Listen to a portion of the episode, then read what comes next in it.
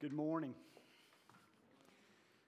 The kids can join Jeff and Jerry in the back for the children's sermon.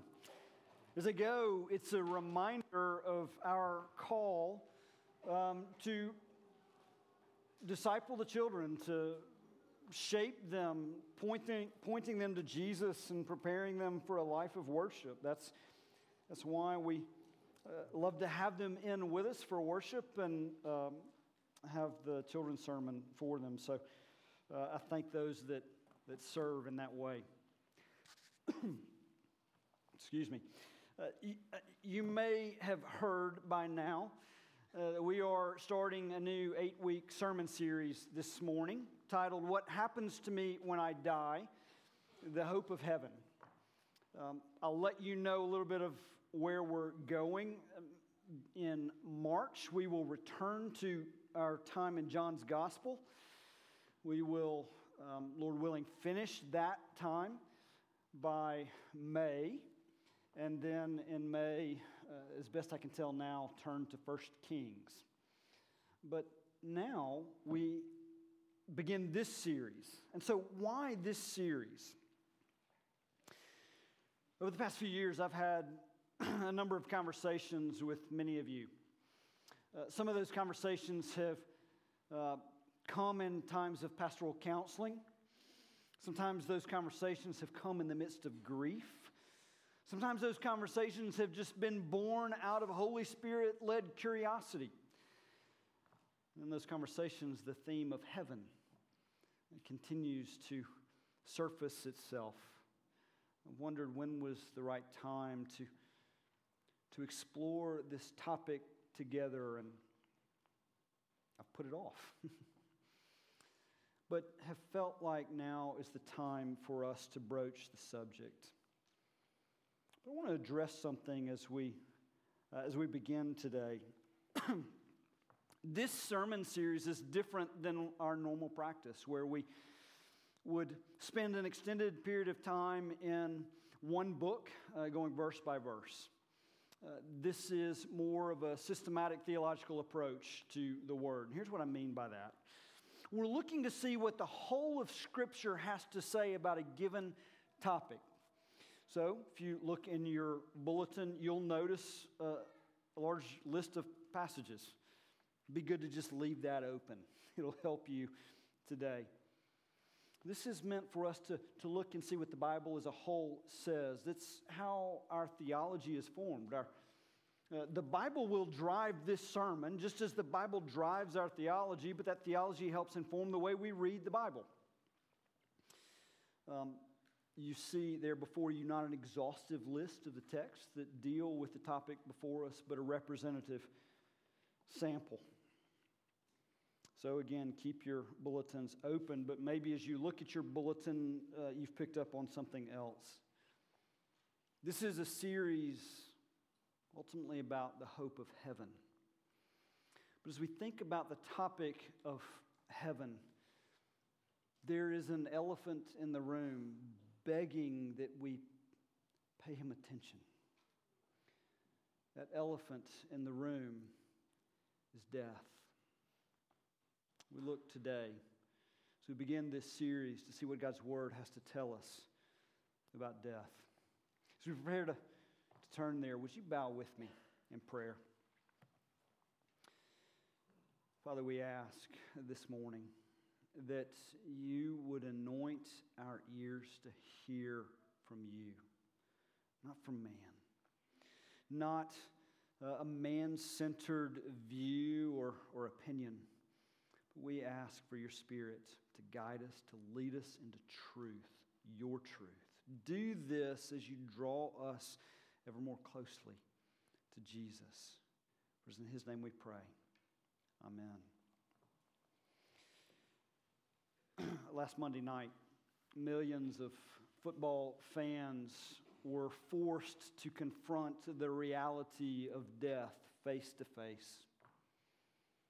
It was the first quarter of the Buffalo Bills Cincinnati Bengals football game. And Bills safety Damar Hamlin took a hit to the chest. The timing of that hit in the sequence of his cardiac rhythm led to a tragic set of circumstances that forced him into cardiac arrest.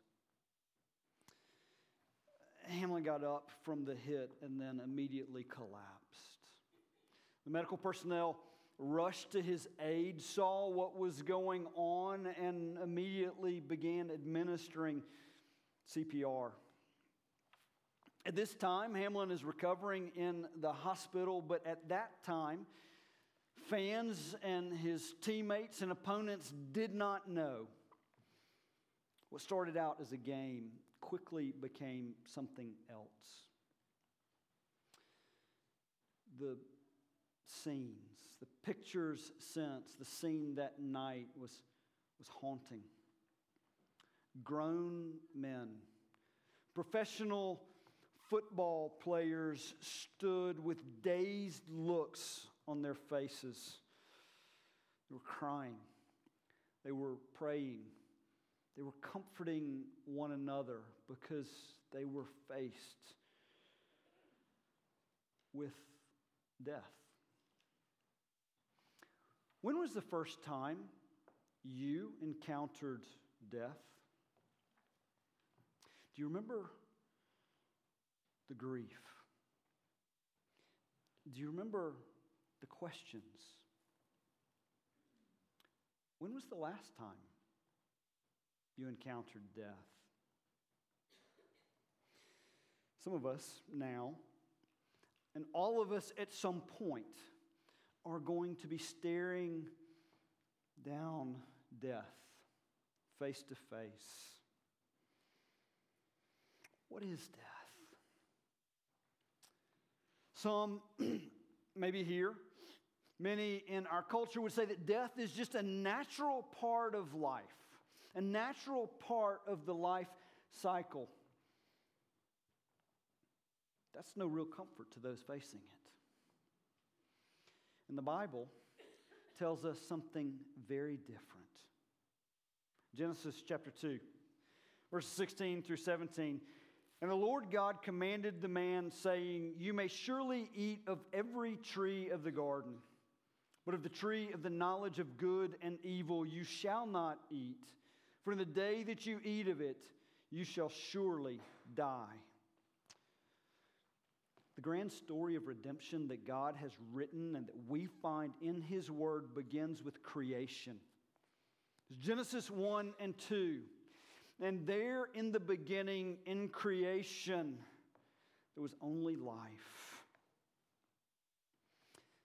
Adam and Eve lived in blessed communion with God.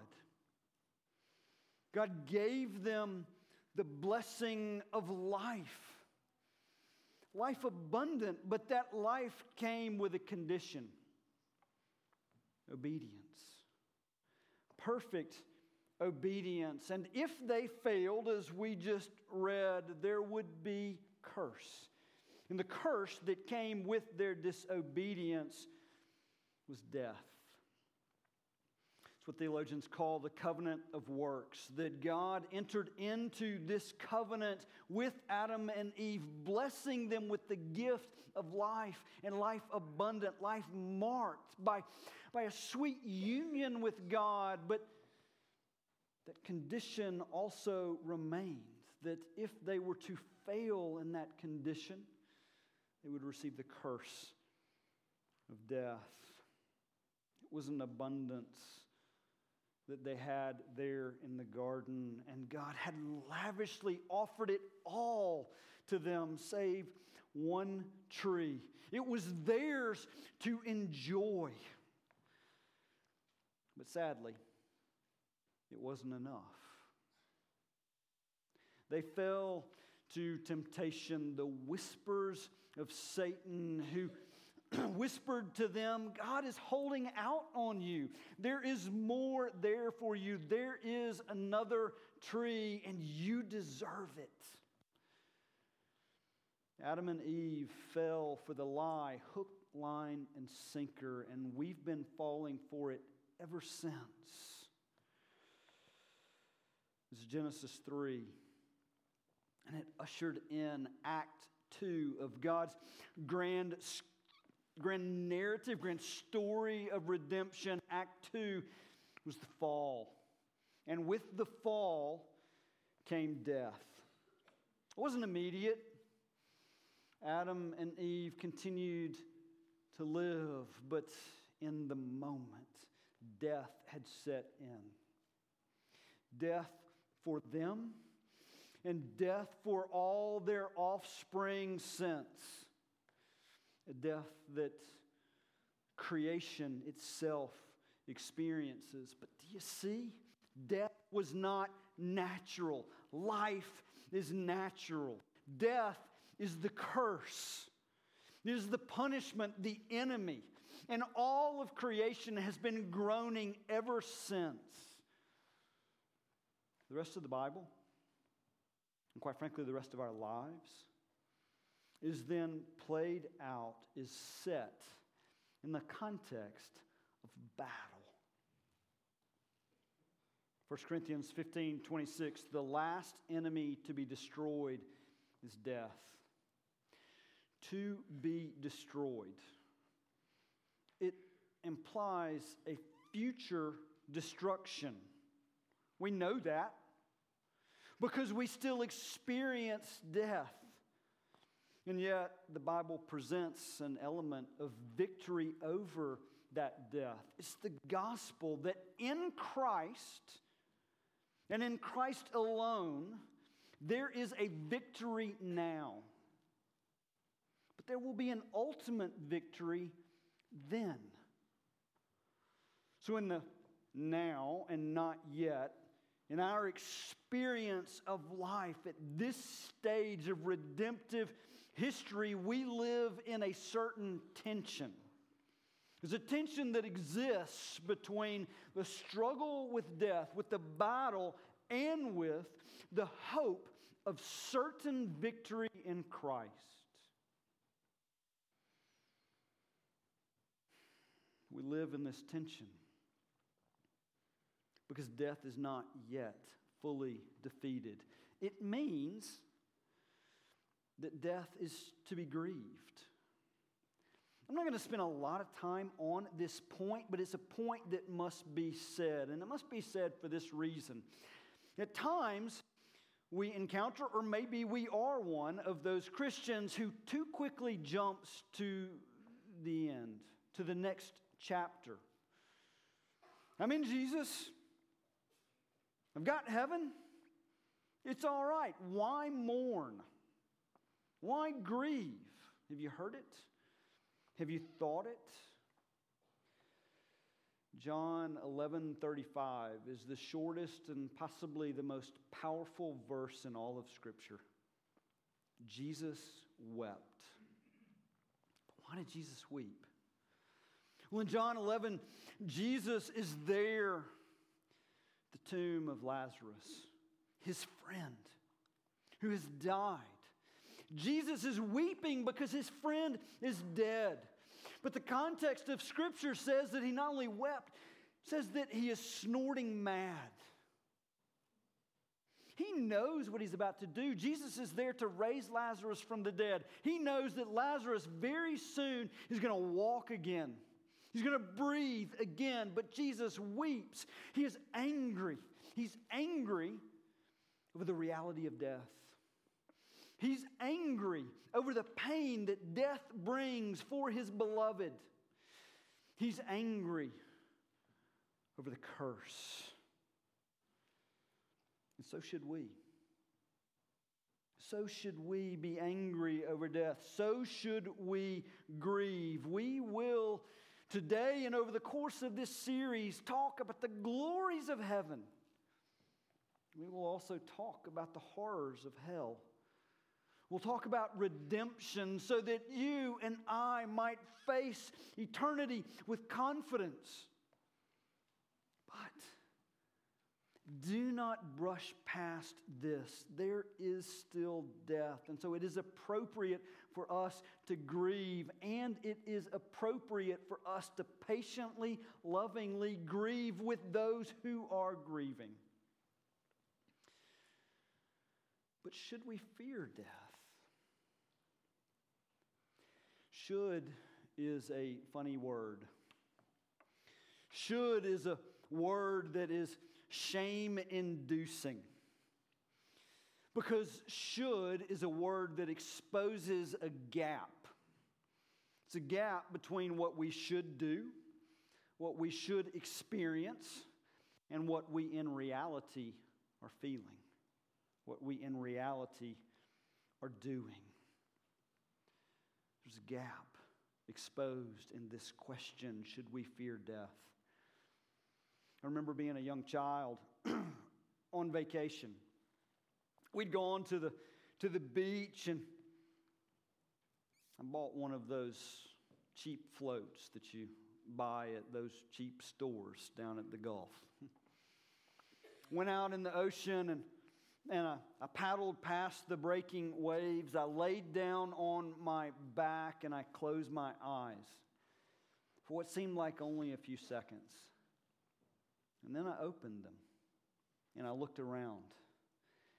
And when, with my childlike sense of depth perception, it seemed that I was miles from the shoreline.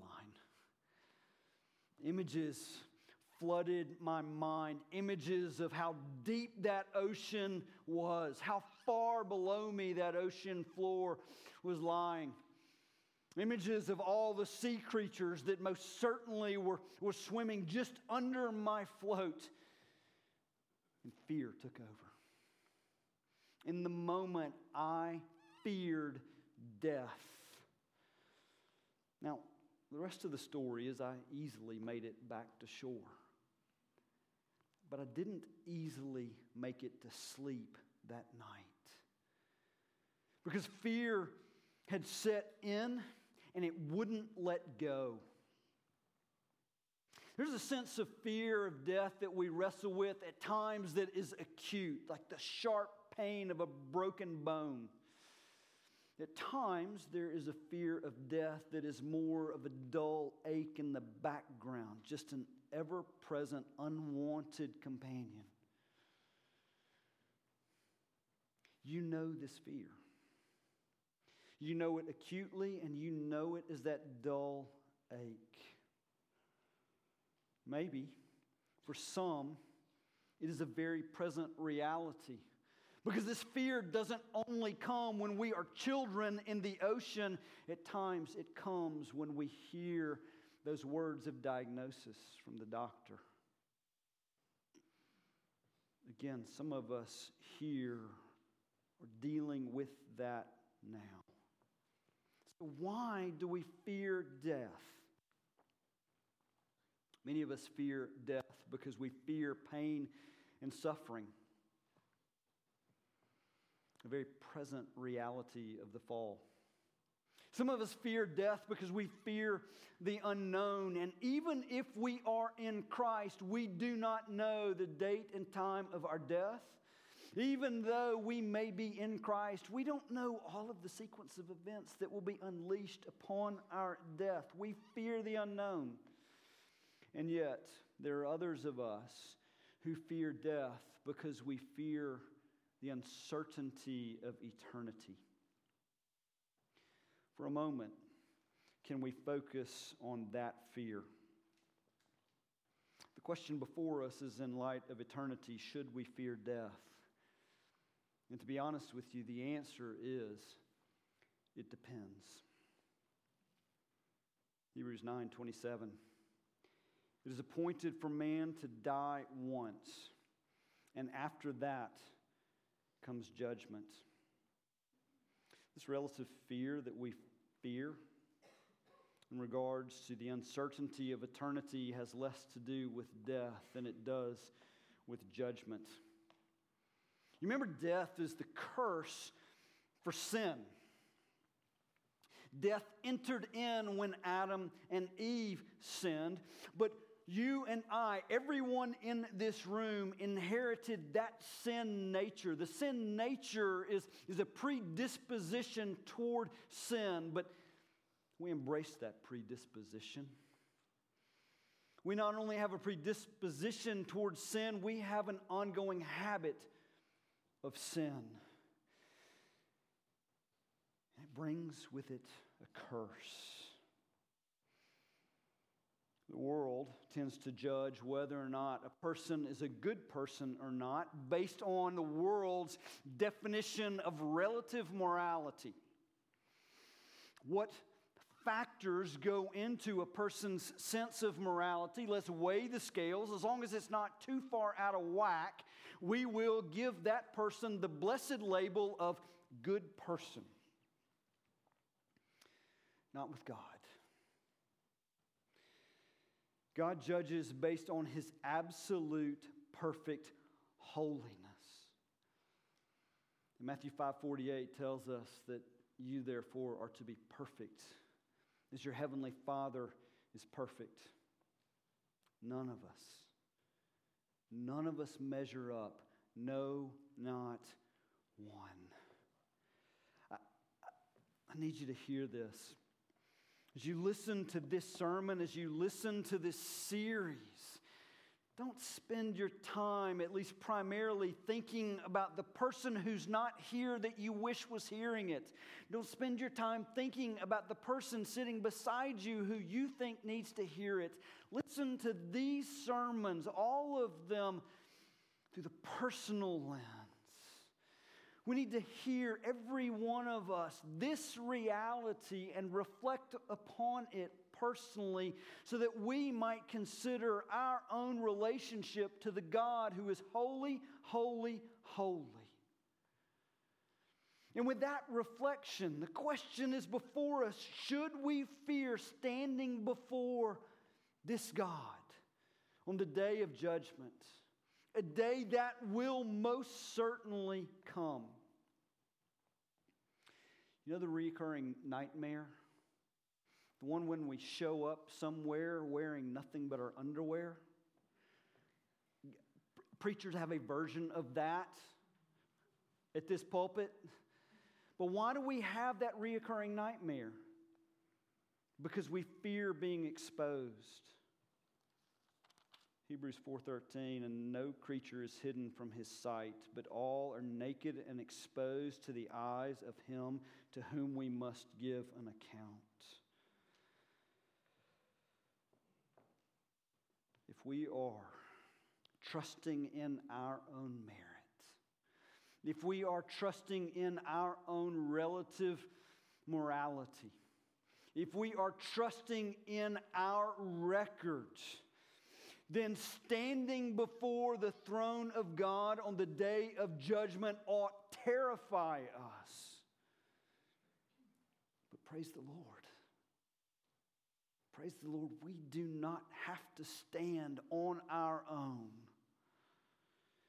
Hebrews 2 10 and 11 and 14 and 15. For it was fitting that he for whom and by whom all things exist, in bringing many sons to glory, should make the founder of their salvation perfect through suffering. For he who sanctifies and those who are sanctified all have one source. Since therefore the children share in flesh and blood, he himself likewise partook of the same things, that through death he might destroy the one who has the power of death, that is the devil, and deliver all those who through fear of death were subject to lifelong slavery. We've just celebrated Jesus' birth. These verses tell us why his birth is so worthy of celebration. In celebrating his birth, we celebrate the incarnation that God the Son, without ceasing to be God, became man. The Word took on flesh and dwelt among us. And he did so for a purpose. This passage that we just read says that he was perfected through suffering. That perfection through suffering does not imply that was, there was some character flaw in Jesus. It means that his mission was not yet complete until he would suffer. You see, this mission that Jesus came to fulfill was the mission of perfect obedience. The covenant of works that I spoke about, the covenant that God entered into with Adam and Eve, it still exists. There still is punishment for sin, and that punishment is death. But there, on the heels of the fall, in the very next verse, we come to the first proclamation of the gospel, and God is the preacher. And he was preaching to Adam and Eve, and he told them that there would one day come an offspring of the woman who would crush the head of the serpent. Did you hear what we just read in Hebrews 2? That through death he would defeat the one who had the power of death, that is the devil. Read Hebrews 2 in light of Genesis 2 and 3 and 3:15 and see that the redeemer that was promised there in Genesis 3:15 is the redeemer Jesus Christ. He came because we did not obey and do not obey. His mission was to obey in our place. And he fulfilled it perfectly. And yet he still died. Why did Jesus die?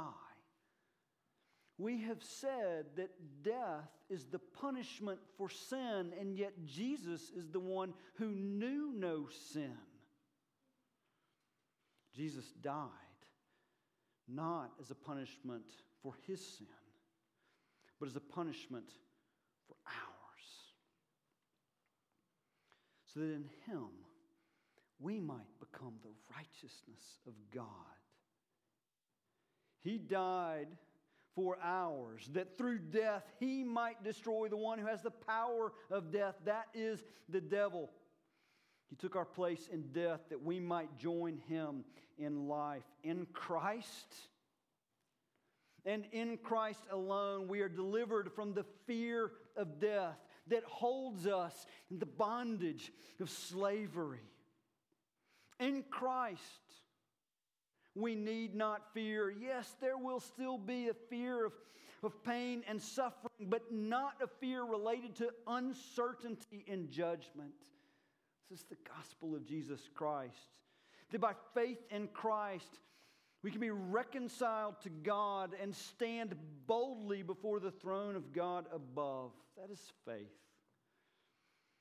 Faith means a transfer of trust off of self and onto another. In the day of judgment, the one who has lived by faith will stand in faith before God, pleading not our own record, but pleading the righteousness of Christ without fear. Is that you? Is that you sitting here this day? Are you pleading the righteousness of Christ?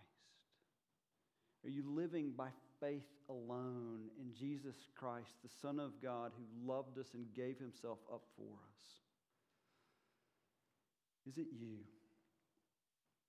In Christ, we need not fear death because the future is certain.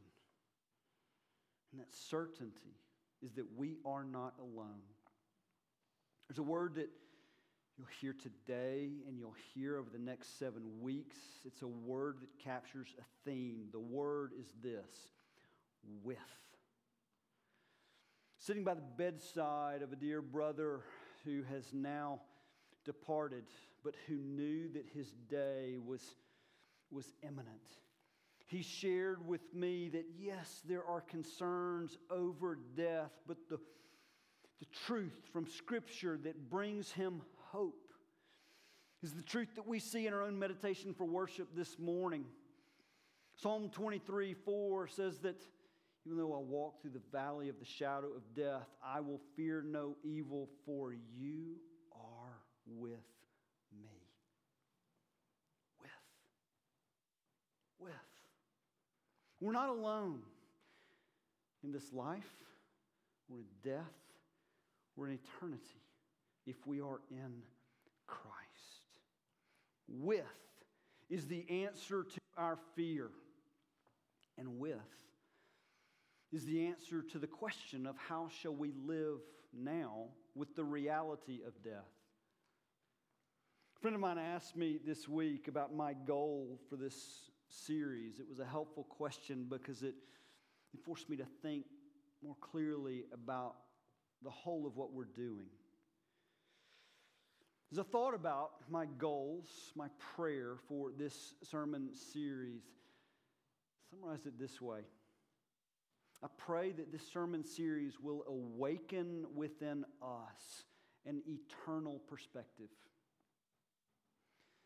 And if this sermon series, or more specifically, if the Word of God, accompanied by the presence of the Spirit of God, awakens us to an eternal perspective, then I pray we will also develop a sense of anticipation, a sense of hope, and a sense of meaning.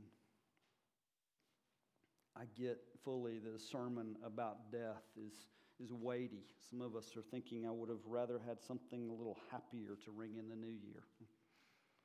We'll get there. This is a weighty topic, and I pray that it gets our attention, that it wakes us up to our place in God's story of redemption. As I thought about that, as I thought about those goals, as I thought about this topic of death, I, I considered the, the oftentimes unhelpful attitudes that we can have towards death. One of those, quite frankly, is just simply ignoring it, putting our head in the sand and moving ahead as if death were not an issue. Another, though, is fear. We've dealt with that, but maybe there's a third unhelpful attitude that we can at times bring towards death. That's ambivalence. There's a Christian version of that ambivalence. It's, you know, I'm good. I've got Jesus. I know I'm going to heaven. I'm happy either way, so I'm just going to go about my daily business. The Apostle Paul had a different take. Read his words in Philippians 1 21 through 24. For to me, to live is Christ, and to die is gain. If I'm to live in the flesh, that means fruitful labor for me, yet which shall I choose? I cannot tell. I'm hard pressed between the two. My desire is to depart and be with Christ, for that is better. But to remain in the flesh is far more necessary on your account.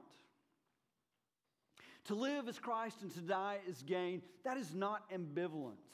Ambivalence is passive. Paul longs to be with Jesus. That's that sense of anticipation I've talked about. He desires it. Paul knows he will be with Jesus. That's hope. Hope is not a wish, hope is a certainty in Christ.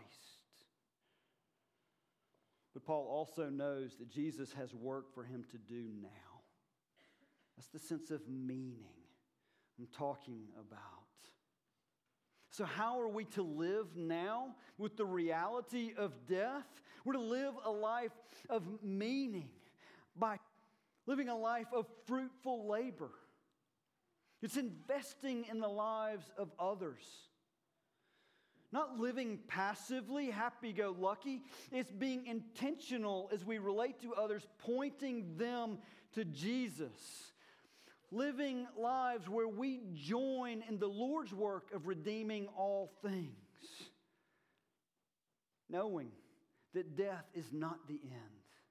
Many respects, it is merely the beginning of eternity. How are we to live now with the reality of death? We are to trust in God's sovereign grace to convict and to convert sinners, to live as instruments of His grace, and to know that come what may, His grace will sustain us and will give us the grace in Christ face death with the hope of heaven.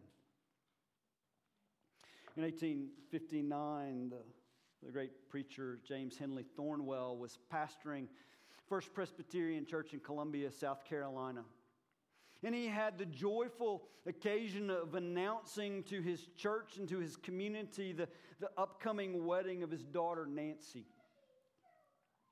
But as they neared her wedding day in the, in the weeks leading up, she took ill with typhoid fever. As the day approached, it became clear that Nancy was not going to survive.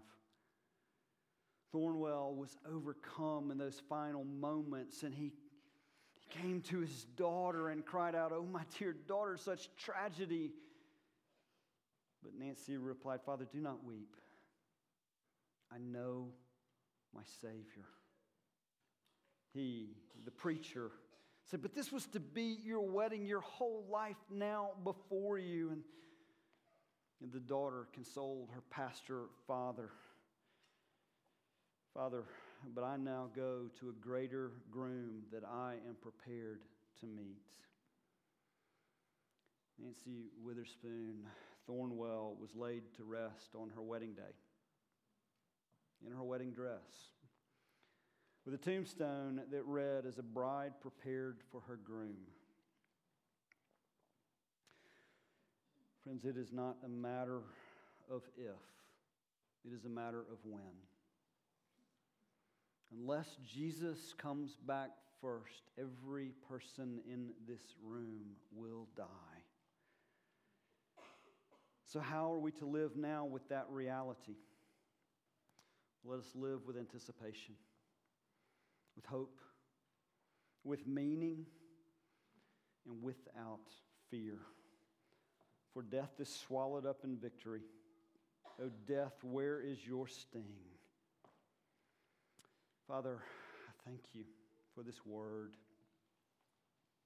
I thank you for the reminders you give us of what is to come and where is our hope. And so I pray, as we have prayed for anointed ears, we pray for anointed hearts to not only hear, but to receive this word and to respond in faith. Father, that is, that is the great miracle of grace. And I ask that you would give it and that you would sustain us by it for your glory and for our good. In Christ's name, amen.